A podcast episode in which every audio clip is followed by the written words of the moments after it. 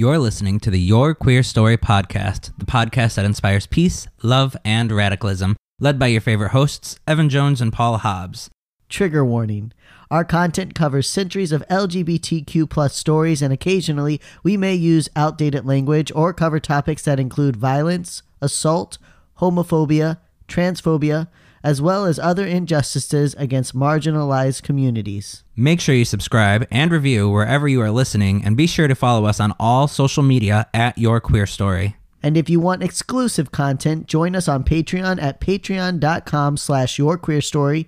You're here, now let's get queer.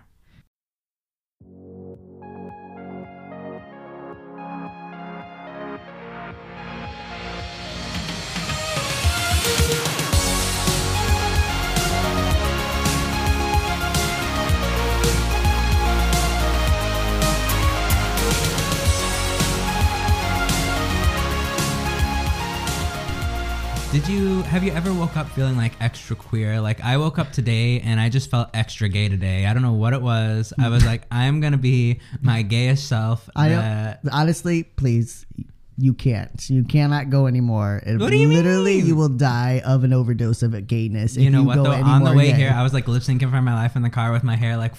I just, I don't know how this is different than every single day of your life. No, because usually I'm really fucking tired, but today oh. I don't know why I had like this burst of energy this morning, and I was like, today is the day I am gonna be my gay ass self, and here I am. None of this sounds different. I don't know what you're trying to. I am like on gay high right now. Wow, I'm so happy. I dragged myself out of bed at 6 a.m. on a Saturday so that I could finish my script. And I just am surprised it wasn't done, considering you my best doing friend and my wife proceeded to gang up on me when 10 o'clock rolled around and I wasn't quite done. And it was really, really harmful. You were triggered. I was triggered. I was like, well, excuse you all. and of course, because you were triggered, I started laughing because I can't take like anger to me is hilarious, and I, I still I like need to go to a therapist and be like, can you make me angry? because I can't. One, I can't get mad, and two, when somebody gets mad at me, I laugh at them, and that just makes the That's, situation it's worse. true. It's true. You should never work with victims. I Um, wouldn't. That's why I was like, I always wanted to be like a therapist because I went through my own shit, but I could Yeah. not do it. That's true. You do. You can relate and understand people's.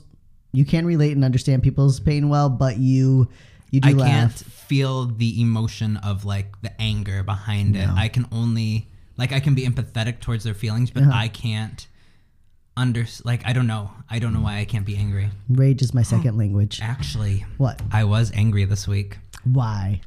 So Some David lady and I named Karen no, cut you off in a supermarket or no, something. Fuck Karen. But anyways, we were sitting on the couch, David and I, and we had just like we had busy day. I think I like edited the podcast that day. David David was preparing his shit for his show or something like that, and we it was like one of those days where we both had shit going on. As Evan makes as much noise as he can in the background.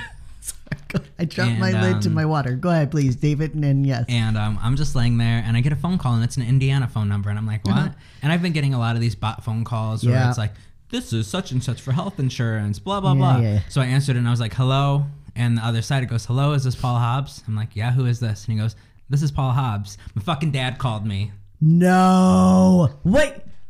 Um, I'm sorry. Why am I learning about this on our fucking I, no, I saved Paul? it. I saved it for this moment. I wanted this live reaction. This is what I wanted. you are such a bitch. What I the saved fuck? it for this moment. So he had just gotten out of prison. no. And- First of all, I was upset that somebody gave him my phone number. yeah. Second of all, he calls me and he's like, "Hey, buddy, what's going on?"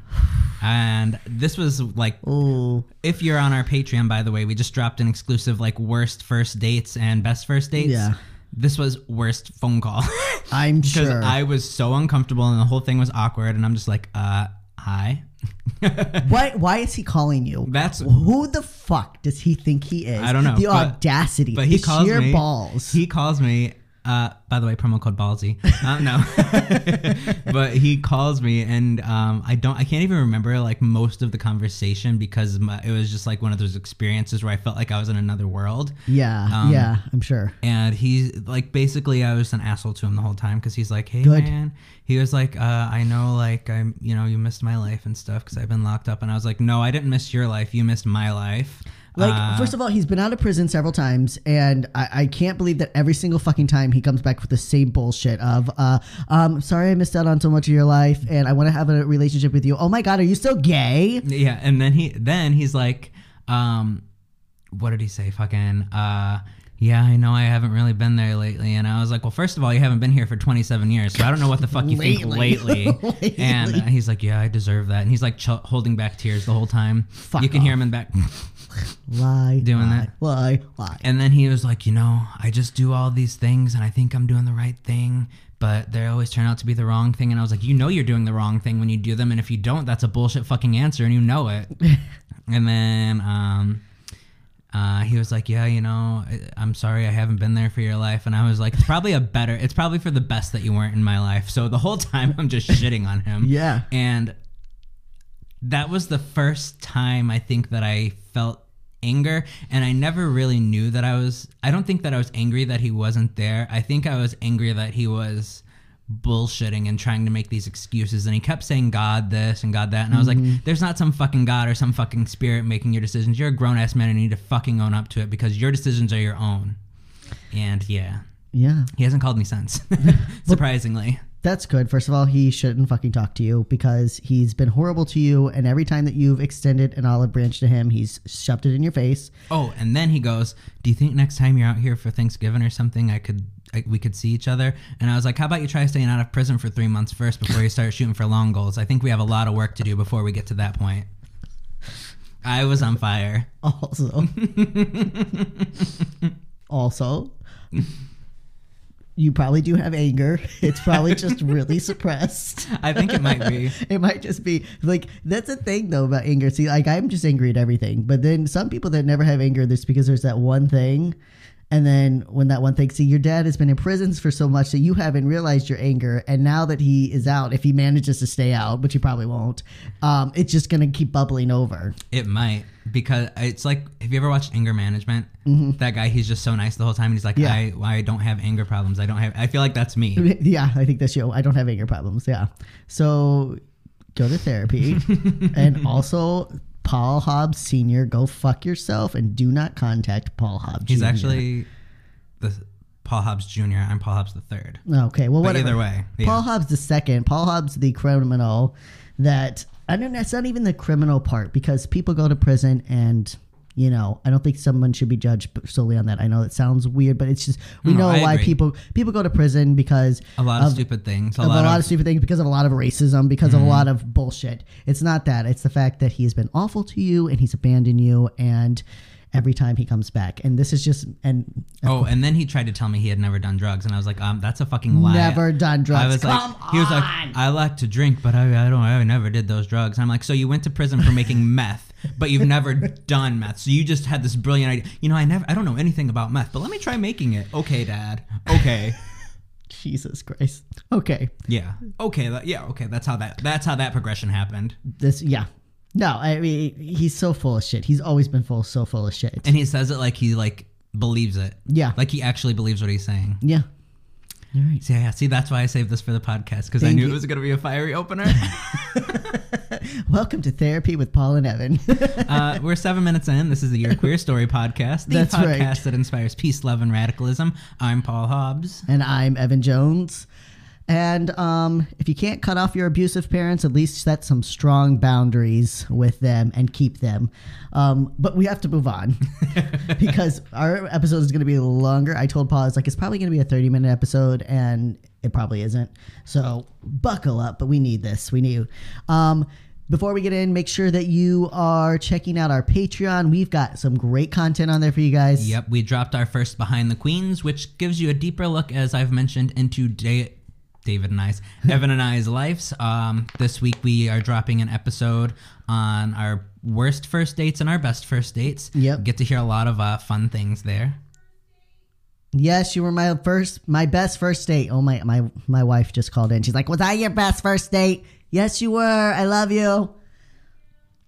Anyways, um, yes, but it's our first date episode. There's another episode for Coffee with Evan. I'm sorry, I said that last episode there was another episode up, but it's up there now. You can look at it. There's also our, our um, wet lube tasting has been on there, but that's public for everyone. Mm-hmm. But Patreons only. You're the only ones who get to uh, listen to Behind the Queens, and you're only the ones who get to watch the Coffee with Evan. And you only have to subscribe for three dollars or more a month, and that Yeah. money, as we always say, goes back directly into the podcast or the Queer Mentorship Program. Exactly. So we don't pocket the money. You're helping other LGBTQ people 110% whenever you donate to our Patreon, and you get exclusive content for following us. So check it out. Patreon only. Subs- and if you can't, you know, if you can't donate to Patreon, also subscribe or and um, leave a review for us. That also helps us out. Yep. That So if you're listening on iTunes, Apple Podcasts, Spotify, Google, Stitcher, Podchaser, I uh, tune in wherever you're listening. Any review and subscription really helps us. It shows those platforms that you like our podcast, and the more people that they see like our podcast, the more they'll promote it to other people. exactly. So. Gets the news out there. We were on somebody's list for best LGBTQ Yeah, from 2019, podcasts. and they never reached out. I wish they would have because I would have thanked them. Yeah. So thank you for putting us on your list of best LGBTQ I tried to email them podcasts. too to say thanks, but it like bounced back. Yeah, I saw couldn't that. Email, and I was like, well. Well, we appreciate it. Mm-hmm. Also, follow us on social media. Yes. We get, post a lot of fun stuff. Uh, each platform is different. Facebook is more businessy, Twitter is more political, and Instagram is a lot of fun. Yeah, Instagram is mostly just like the the podcast stuff, but Mm-hmm. occasionally put we put other things on there. But yeah, but follow us and you can message us. That's a big thing. So I do a lot of I'd say most of our messaging is through Facebook or Instagram. So Mm-hmm. message us. We're always happy to talk. Always help happy to get you in touch with a mentor if you need one. And there's a lot of good ways to reach out. And then one more small announcement before we begin. If you are going to be out on the East Coast or you live in the East Coast, particularly in or around New York this weekend or next, then check out the play Bent, which is premiering at the Triskelion. T R I S K E L I O N Arts Theater. Triskelion. Triskelion Arts Theater on Calyer Street in Brooklyn. It's a fantastic way to spend Valentine's Day. Bent is a deliciously sexy and viscerally brutal, heartbreaking and empowering, all at the same time, a gripping tale of love, courage, and identity. The cast is mostly queer identifying and is women centric. Shows begin Thursday, February 6th and run for the next two weekends, so it ends on the 15th, I believe. Tickets are very reasonably priced. Um, We're talking like $16. Exactly. So very reasonably priced, and two dollars of each ticket is donated to the Ali Forney Center. I think I hope I said that right. Ali Forney Forney Center, um, and that's an organization that provides resources and housing for LGBTQ youth. So, and the best part is we will have a promo code that they're sending us to post on our social media. So if you follow our social media, you can get that promo code. So you even save a little bit more, but when you get the tickets. Um, so this is just a really great way to have a fantastically queer Valentine's Day. Always here to give you options. Sounds a lot of fun. Yeah, So, this coming Friday, Friday, don't know where that came from. Friday. This coming Friday, on February 7th, we will recognize the 21st annual National Black HIV and AIDS Awareness Day. As the name suggests, this day was created to focus on the specific epidemic of HIV and AIDS in black communities. And like everything that racism and bigotry touches, the AIDS crisis has been no different. We are not going to go into the full history behind AIDS, as we will discuss that in June when we finally cover the AIDS epidemic. It's coming. I, I really promise this time. We've waited because we want to make sure that we wanted to make sure that we were at the level of research and quality and production that we could really deliver something powerful. So Yeah, that's yeah. why we've held back. We want to do justice to the AIDS epidemic and what our community has gone through and faced. And so now we're in a much better place where we can provide that for you. Mm-hmm. However, in this episode, we will discuss the many biases and overt as well as subtle racism that prevented early treatment in black and brown communities. We will also give a fairly thorough explanation of HIV and AIDS and address some of the stigma around the virus. And just before we continue on, I just want to point out again we realize we're two white guys and we're not the best people to talk about this. Not that we're not, but we're not there. You should be listening to black voices about this. So we will provide a lot of resources for black and brown communities that you can check out. Also, make sure you're following people of color on Twitter and social media. Make sure you're reading their materials um, and doing everything you can to hear from black and brown communities. But we also didn't want to just ignore the state either. So early in the AIDS epidemic, studies showed the need for treatment and education in black communities. Yet the government wouldn't even publicly acknowledge AIDS until the mid 1980s, let alone offer help and funding to poor black communities. So African Americans shouldered the burden themselves. The first AIDS organization founded for and by black people was established in 1986 as Blacks Educating Blacks About Sexual Health Issues. This group was formed in Philadelphia and was a hands on street approach to offering information and protection. Across the country in California, the Black and White Men Together Coalition formed in San Francisco. It was led by black organizer Reggie Williams, who created a task force to address local AIDS concerns. And not too far away, Unity Fellowship Church created the Minority AIDS Pro- Project, MAP, in Los Angeles. A government grant was secured in 1987 by the National Coalition of Black Lesbians and Gays. They hosted the first national conference for AIDS in the black community and saw an attendance of over 400 medical professionals and educators across the country. Leaders of the conference also managed a two hour session with the Attorney General to discuss the specific needs in communities of color. Later that year, in October, the American Public Health Association hosted its first panel discussion on AIDS. However, the black community was shut out, showing a deliberate ignorance to the crisis happening among people of color. Storming the stage in frustration, black activist and proud gay man Craig Harris grabbed the microphone and declared, I will be heard. He then addressed the crowd about the specific issues surrounding the AIDS epidemic and African Americans. This episode is sponsored by Ballsy. Christians, we've got a deal for you today. With over 200,000 satisfied customers, Ballsy is the unique, the gift of the year, of the decade. I'm going to go ahead and call it the gift of the decade for you and your partner for Valentine's Day.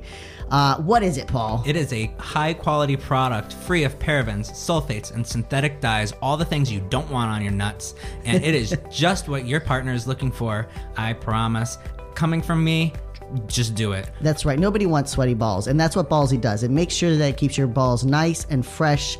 These are high quality products with essential oils. That's right, USA made as well. Mm-hmm. Now, we've got two sets that we're going to offer you with a promo code today. The first one is the I'm Nuts About You set. And what's that include? This includes a ball wash, which is an activated charcoal wash packed with essential oils and plant extracts. There's also the Nut Rub. That's a solid cologne that keeps your balls below and your body feeling fresh. There's six different fragrances. That's a lot of variety. You can smell different every day if you want. your Keep it nutsack exciting. never, your nutsack never had so many options. the sack spray for the on the go gym traveler. Throw this spray in your gym bag, and every single time you're done working out, you can smell fresh like you never sweat ever. That's right. It's perfect for before work. If you like to go to the gym early in the morning, you need to have the nut sack in your sack. Now, the second gift set is the Incrediballs Heart Box. That's got three nut rub solid colognes in there, and there's the limited edition Valentine's Day only Drift and Dune scent. That's again only if you get the Incrediballs Heart Box. Um, and these sets retail for $45. However, we have a promo code for you. If you go to ballwash.com and use the promo code LGBT20, that's going to save you 20% off of your purchase, which means you'll only pay $36 for these incredible gift sets. That's right. Ballwash.com. Use the promo code LGBT20. Save yourself 20% today and give your partner a gift that they'll actually use and that you both will enjoy. As the HIV and AIDS crisis continued to build in America, another plague was running parallel to this issue, and that was the racist and classist war on drugs. While the two would seem disconnected, in reality, they were woven together, especially when they overlapped concerning communities of color. The most common way HIV is spread is through unprotected sex.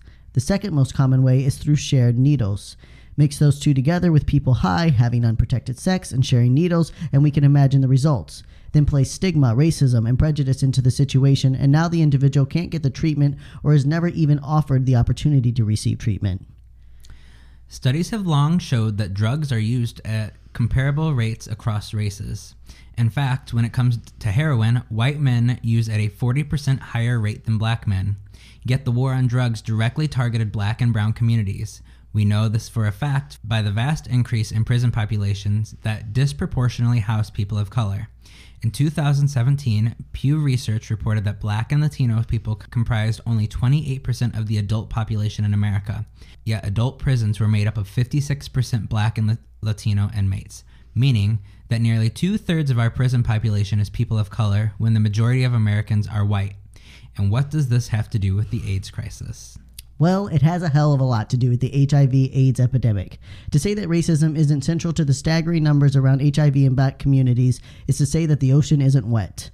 One is directly responsible for the other. The war on drugs did not eliminate drugs. Instead, it forced drugs to go underground and allowed authorities to openly discriminate while claiming innocence from racism.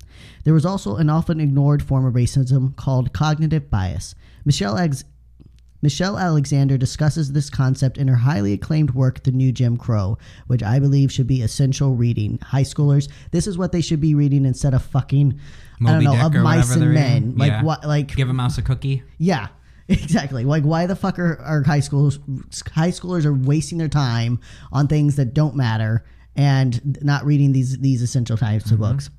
This is a bias with a cognitive bias is a bias within a group of people which they may not want to have, yet this prejudice has been conditioned within them.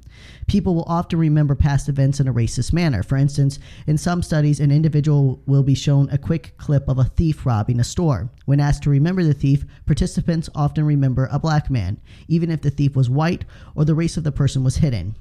Yeah, because that's just you're ingrained in society to think as, as white people, especially from the Midwest. When we were growing up, we were constantly surrounded by racism, and though we ourselves weren't racist, that constant surrounding of racism kind of left these feelings in us. Like you would just automatically think, "Oh, watch out for that person." Well, it's you, it is racist. We are racist. It's just like Right. That's what I mean, though. Like Yeah. we didn't, we didn't know that. Right. Yeah. That's what. That's what. Yeah. And the problem because people don't admit that there's cognitive bias or that there are all, so many forms of racism because they don't admit that the racism continues because Right. people are so afraid of being accused of being racist that they'd rather ignore the problems than address their own racism.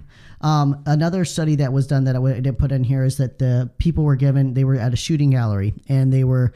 Um, they were supposed or maybe it was just a button they were supposed to push but anyways these hands flashed in front of them and some of them had like a bag in it and some of them might have a piece of papers and some of them had the gun. And they had to shoot whatever hand had the gun.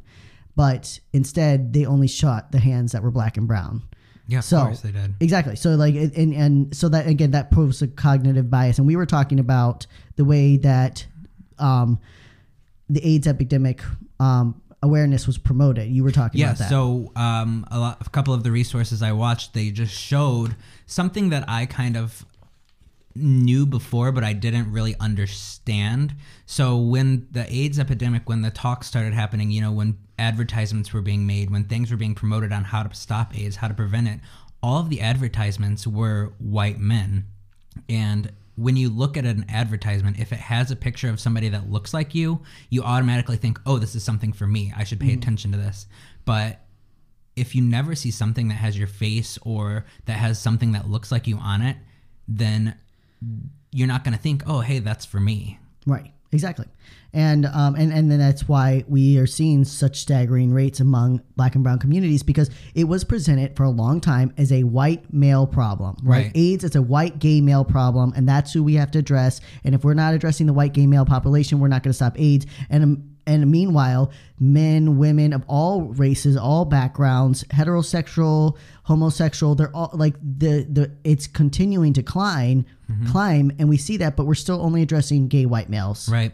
And um, one of the, the things I watched said that there's a certain place in Mississippi, I'm pretty sure, I could be completely wrong about this, but I'm almost positive it was Mississippi, that as a young gay black man, you have a one in two chance of contracting AIDS. Wow. That's a 50% chance. Wow. And meanwhile, it said that like young white gay men was like one in 11.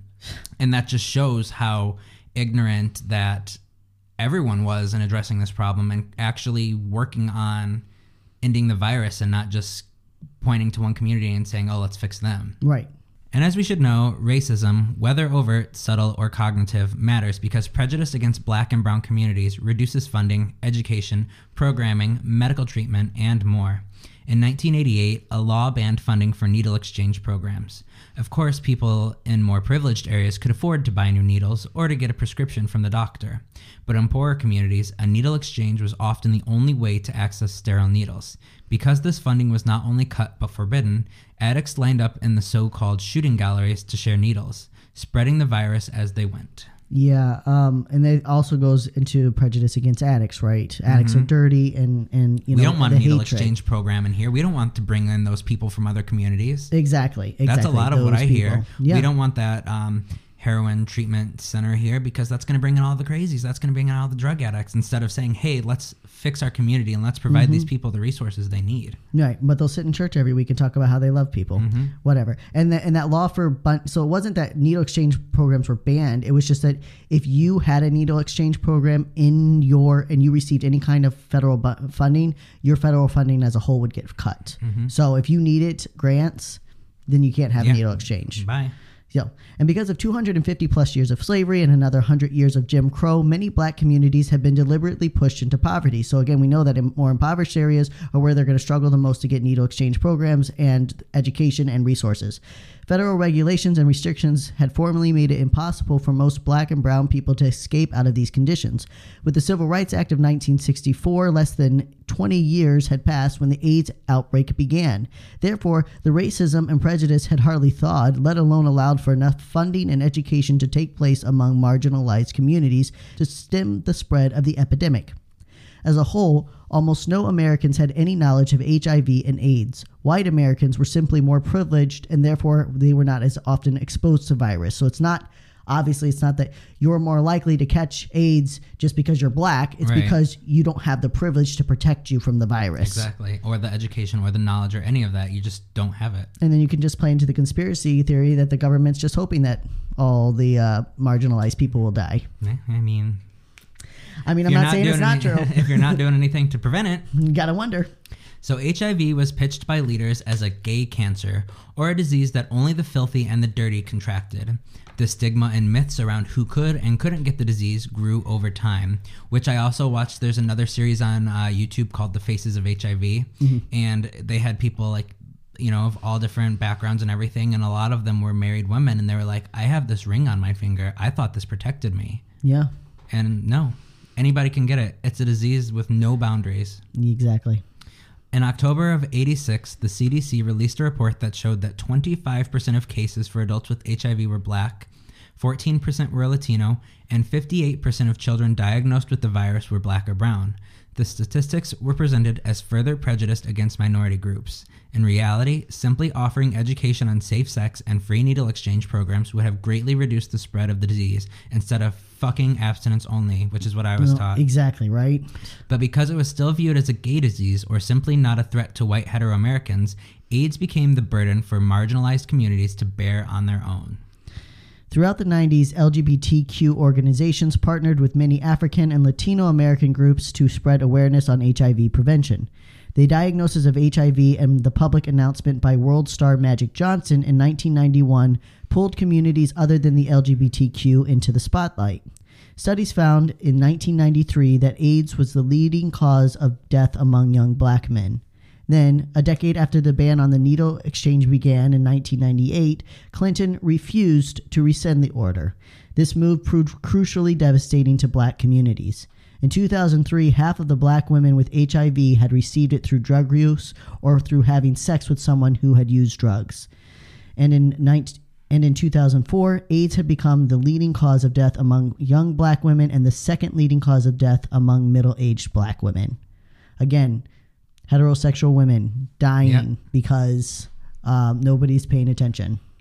The year 1999, BAI, the Black AIDS Institute, was founded and became the first organization focused exclusively on reducing HIV and AIDS among black people. It was this same year that the National Black HIV slash AIDS Awareness Day was founded. Yet, even with the amazing progress we have had in combating the AIDS epidemic, black communities are still greatly suffering. Between 2010 and 2016, there was a significant decrease in HIV diagnosis among most sections of the black community. However, there had been a 40% increase among black, gay, and bisexual men between the ages of 25 and to 24. And as of a 2017 report, African Americans account for 43% of all new HIV diagnoses, despite making up only 13% of the population, which can only mean that our federal and state institutes and organizations are continuing to devastatingly fail black communities. Exactly. Doesn't make sense. The statistics sh- should match, but they don't. It's just, Not at all. Right. So simple programs could be set in place to educate marginalized groups. Free needle exchanges, better sex ed in schools, free condom and lube distribution, free ice, free HIV testing on a monthly basis, and access to PrEP and PEP medications would all benefit any community, but especially those less privileged. However, the first step is ending the stigma and understanding HIV and AIDS. So allow us to give you a one-on-one on the topic. First, what is the difference between HIV and AIDS? HIV stands for human immunodeficiency virus, and it enters the body through the bloodstream or mucous membranes. Once inside, the virus attaches itself to the CD4 cells in our immune system. These are our defense cells. HIV infects and turns them into disease carriers rather than immune defense. This slowly drains the body's ability to fight off other outside infection. If not treated in time, the body becomes too weak and will succumb to illness and disease. Treatment today can keep HIV at bay for decades, and most HIV individuals live a re- relatively normal life. However, the disease is not currently curable and eventually will progress. The progression of the HIV virus varies from person to person and also factors in an individual's treatment and health prior to and after infection. Upon initial contact, the individual who is infected will experience flu like symptoms a rash, fever, headache, muscle cramps, sore throat, and swollen lymph, and swollen lymph nodes are the most common reactions. Sometimes they are severe enough that the person will go to the doctor. Other times the symptoms are mild and cause little concern. And of course, we must address the fact that many people cannot afford the copays or have no insurance and therefore will avoid the doctor. So it's not like you just suddenly know. You could just feel like you have a bad cold and there's no idea. And so you just go about your day and then you don't feel any symptoms again for a decade. Right, and there you go. That goes back to showing how broken the American healthcare system is because these people could potentially be hurting themselves for the rest of their life because they're like, I can't go to the doctor. Yeah. And that it's because if they go to the doctor because they think they just have a cold, they're mm-hmm. going to be charged fucking $2,000. Exactly. Like, yeah, th- isn't that a big fear? What if I go to the doctor and it's just a cold? Mm-hmm. And I can then, you know, Now that- I owe $200 for this doctor visit. exactly. The next stage is asymptomatic. During this time, the infected individual could go 10 to 15 years without ever showing signs of the disease. If they did not go to the doctor upon their initial infection, and if they have not had an HIV test since, they could have no clue that they are carrying the disease. And they're still spreading it during this time. So mm-hmm. you can still spread it. This points to the importance of protection and regular checkups, which we will address in a few moments. However, if a person is checked and catches the disease at this stage, then their chances of surviving dramatically increase. As we said, eventually the disease will play a part in the individual's death. But as we can see from survivors such as Magic Johnson, who have been who has been diagnosed for nearly 30 years, individuals could live most of their lives in a fairly normal routine. Unfortunately, the average cost of lifetime medication for an individual is just under $380,000. just to stay alive. And Yep. this is this is not the advanced stages. We're not in the AIDS stage. This is just so you can take your daily Mm-hmm. medications. But uh, but we don't need Medicare for all or anything, right? No, absolutely not. We don't need that. Well, of course, well, but then that would mean we would have to care for the marginalized communities. We'd have to care for the LGBTQ people and How, do, Latino how are we going to people afford and, that? uh, how are we going to afford Can't that? afford it. Can't No. do it. Not You if we're going to get we these tax cuts to? Anim- Amazon. We can't Right. get the tax cuts to Anim- Amazon. And we have to inv- invest in two trillion dollars in military investments because Well, absolutely. Are you kidding me? Absolutely. Abs- that's the the big problem. That's the big issue. Um, there was something about that. um, oh, I can't remember something about the the, the medication. Oh, because I, didn't put it, put it in the script because we're also going to talk about this again during the AIDS epidemic. But it's called antiretroviral medication, and it's a pack of medications that you have to take every single uh, day. And so it's a, it's a combination of different drugs, kind of like a drug cocktail that a person takes, and that's what costs them money. And I think they they said it's about twenty thousand dollars a year. So it's $20000 a year, three hundred eighty thousand in your lifetime. This The third stage of HIV is symptomatic. This is the point in which the disease typically begins to progress more rapidly, though it can still be slowed down. In this stage, the individual begins to feel the effects of the disease. The former flu like symptoms return, along with diarrhea, weight loss, yeast infections, and shingles. CD4 cells are rapidly dying off and typically reach below 350 at this point. The average person has 500 to 1500 CD4 cells. Treatment is increased and thus becomes even more costly. However, it is essential to tr- However, it is essential to trying to fight the disease, having treatment. Once HIV progresses to AIDS, there is typically little time left. And that brings us to the final stage acquired immune deficiency syndrome. Once a person is diagnosed with AIDS, they usually have six months to three years to live. At this point, treatment can still continue, but is simply staving off the inevitable. There are many AIDS centers around the world and across the country which house people terminally diagnosed. These homes simply make the individual as comfortable as possible, providing treatment, pain relievers, entertainment, and comfort in their final days. Last year, 770,000 people around the world died of the dreaded disease. As devastating as this is, we have seen continued progress in viral suppression in the last 30 years. Viral, sus- viral suppression is the term used for limiting the spread of HIV and AIDS throughout treatment and early testing. But the epidemic persists. Men who have sex with men are 22 times more likely to acquire HIV. The same statistic goes for people who inject drugs. Sex workers are 21 more times at risk, and transgender people are 12 times at risk of HIV infection. As we've discussed countless times on this podcast, all of these statistics are central to the queer community. LGBTQ people suffer higher risks of substance abuse problems due to social and cultural rejection. The inability to obtain fair and equal employment often drives queer people to sex work, especially transgender women who may feel that they have no other option. And we do not disparage sex work. It is an honest way for an individual to make a living if they so choose. But it can be dangerous and many people do not feel they have actually and many people do not feel they actually have a choice in the matter. And of course, the intersectional identities of black and brown queer people stack the odds even higher against them. The government turns its back on marginalized people, allows them to wallow in poverty and oppression, and then has the audacity to be alarmed when these communities suffer. But if our so-called leaders won't help us, then won't help us, then we must continue to help ourselves. And how do we do this? We must end the stigma and the irrational fear and myths around HIV and AIDS. As we stated, HIV is transferred through the bloodstream or mucous membranes, which means you can't get the virus from touching an HIV positive person or their belongings. Yeah, big thing. So this whole thing where like you don't want to sit on a toilet seat that someone who has uh, HIV or anything like that. You, your water fountains, you can't get it through that. Um, you also can't get the virus from saliva unless the saliva has blood in it. So don't make out with someone who has bleeding gums. In fact, in the 74 million plus cases of HIV reported since the epidemic began, only one woman ever reported getting HIV from kissing her partner. And coincidentally, she also admitted to having unprotected sex with her HIV positive partner and having sex after the condom broke. So I don't know why they even put that in there. I guess they had to for the study, but it was really annoying.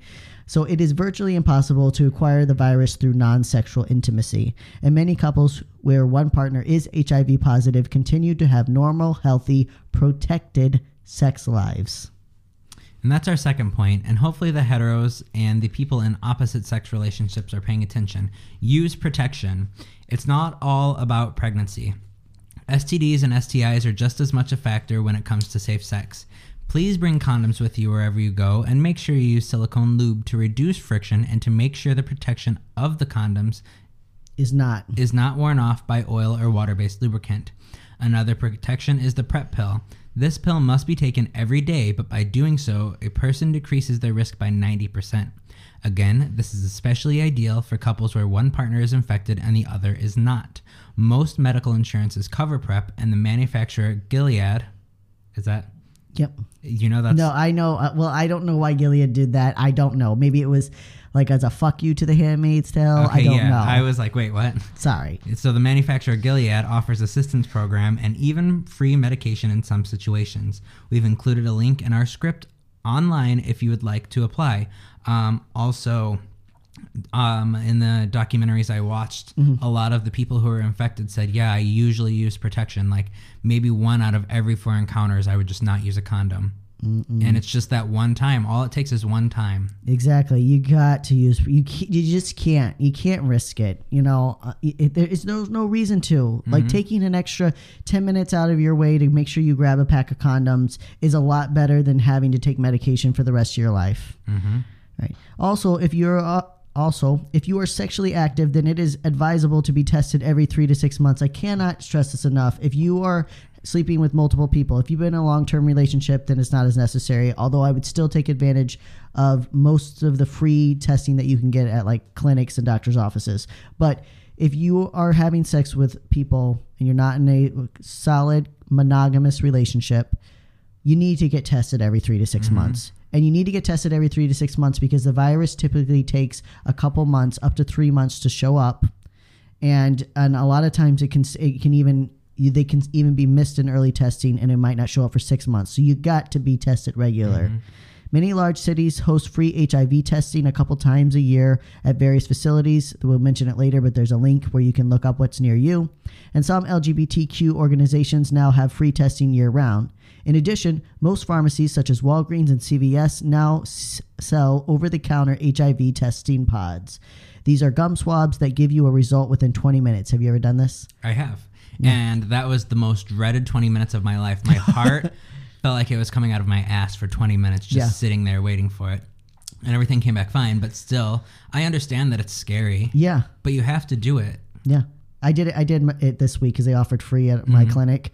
I wasn't that scared, but I, It's, but, just good. But I Get know tested. Why not? why not exactly when they're like we do, we give free testing once a year. I was like, yeah, let's do it, and it's real simple. Like they said, you just swab your gums and you sit there and you wait. Like it's it's mm-hmm. so easy, and like I said, you can buy it at CVS if you don't want to go mm-hmm. into a clinic. However, if you are certain that you have been exposed to the disease, if someone tells you, if you find out that a person you slept with, regardless of whether you use protection or not, you need to get oh, tested. Oh, absolutely. Because condoms are not 100% guaranteed. Yeah. They definitely are probably, they're probably like, I don't know, really high up there. But if somebody you've had sexual contact with in any way, just just get tested. Exactly. And then and when you get tested by your doctor, it will be a blood test and that's going to be a lot more. So the gum mm-hmm. test just gives them an idea if they have something to be concerned about. Typically the virus will not show up for a few weeks or months, which is why you should follow up with an initial exam every 3 months for a year after being exposed to HIV. So if you were exposed every 3 months you have to follow up. An individual who has been positively exposed to HIV can also use the antiretroviral medicines PrEP or PEP, sorry, PEP. So PrEP is what you take pre before sex. Mm-hmm. PEP is what you take after. This is a combination of meds that reduce the chance of infection taking hold and must be started within 72 hours of exposure. The sooner the better. Every hour counts. And like I said, this is a couple medications anti Mm-hmm. antiretroviral, but if you start that within 72%, it 72 hours, it really reduces your chance of being infected. And as we've stated, sex isn't the only way that HIV is transmitted, though it is the most common. Needle sharing is the second biggest cause of the spread of the virus. 33 states have implemented needle exchange programs. Simply by allowing people access to sterile needles will aid in, decre- in decreasing the epidemic. It is important we continue to lobby for federal funding and national nationwide acceptance of these programs. It is also important to continue to oppose the racist war on drugs. Until these issues are repealed or put to rest, state and local funding and awareness is essential. We included more information about this in our links to, in our link to the American Addiction Centers on our published script, which you can find at yourqueerstory.com. Yeah. So, and honestly, like we said, we publish our scripts because you can also use this as information. So, if you need a tool in teaching, you can go there and you can get our script. Mhm. Or if you're writing a paper or anything. Yep, all free. A final important factor is the spread of a, a final important factor in the spread of HIV is through pregnancy and breastfeeding. So a mother who is HIV positive should talk to her doctor and should avoid breastfeeding. Treatment during pregnancy can greatly reduce the risk of infecting her baby, and doctors can begin to test for signs early on. By educating people on the importance of safe sex and their resources to prevent HIV, by implementing needle exchange programs, and by informing mothers of the risk of the spread of HIV through breast milk, we can greatly stem the epidemic of AIDS and HIV. And we can especially help marginalized communities which have had most of these resources kept from them. Finally, by standing up to misinformation and fear, we can end the stigma around HIV. We can take inspiration from a prominent figure in the fight, Magic Johnson himself, who stated upon announcing his diagnosis I will now become a spokesman for the HIV virus because I want people, young people, to realize they can practice safe sex. Sometimes you're a little naive about it and you think it could never happen to you. You only thought it could happen to other people, but it has happened. Yeah. And I think that's a big thing that everybody goes around, oh, it wouldn't happen to me. It's that thing. You never think anything bad's going to happen to you, ever. Yeah. Because why would it happen to you? Right, It's only a 1% chance of it happening to you. Guess what? It fucking happens. Yeah, it fucking happens. And Johnson, like so many others, could have walked away and silently treated his disease. But instead, he decided to face the backlash and cruelty and end the stigma. And think of all the jokes that have made, been Mm-hmm. made about Magic Johnson in the last 30 years. But he consistently continues to advocate for others. He has the money and resources to take Right. care of himself. He could have said, fuck that, like most, a lot of Mm-hmm. Hollywood stars did. But he didn't. Uh, we are responsible for helping our siblings in need, whether we are directly affected by the disease or not. By lifting each other up, we can end this epidemic. And your recommended resources are the Black AIDS Institute, that is linked on our site, and the AIDSVU.org, aidsvu.org, which provides a map where you can get tested. That's aidsvu.org. Again, all these links are on our website, and there's a ton of links in our resources that I would definitely check. Um, suggest you check out those two YouTube documentaries that Paul talked about are in there.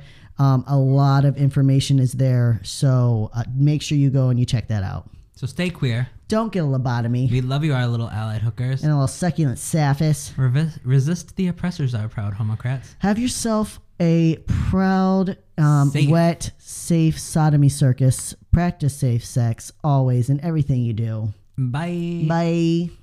Thanks for listening. Remember to subscribe and review wherever you are listening and follow us on social media at Your Queer Story. Like what you heard? Want to share your story? Send us a voice message to add to the podcast from the Anchor app or at anchor.fm slash your queer story. And if you would like to support the work we do or get exclusive content, check us out on patreon.com slash your queer story. See you next week. Bye.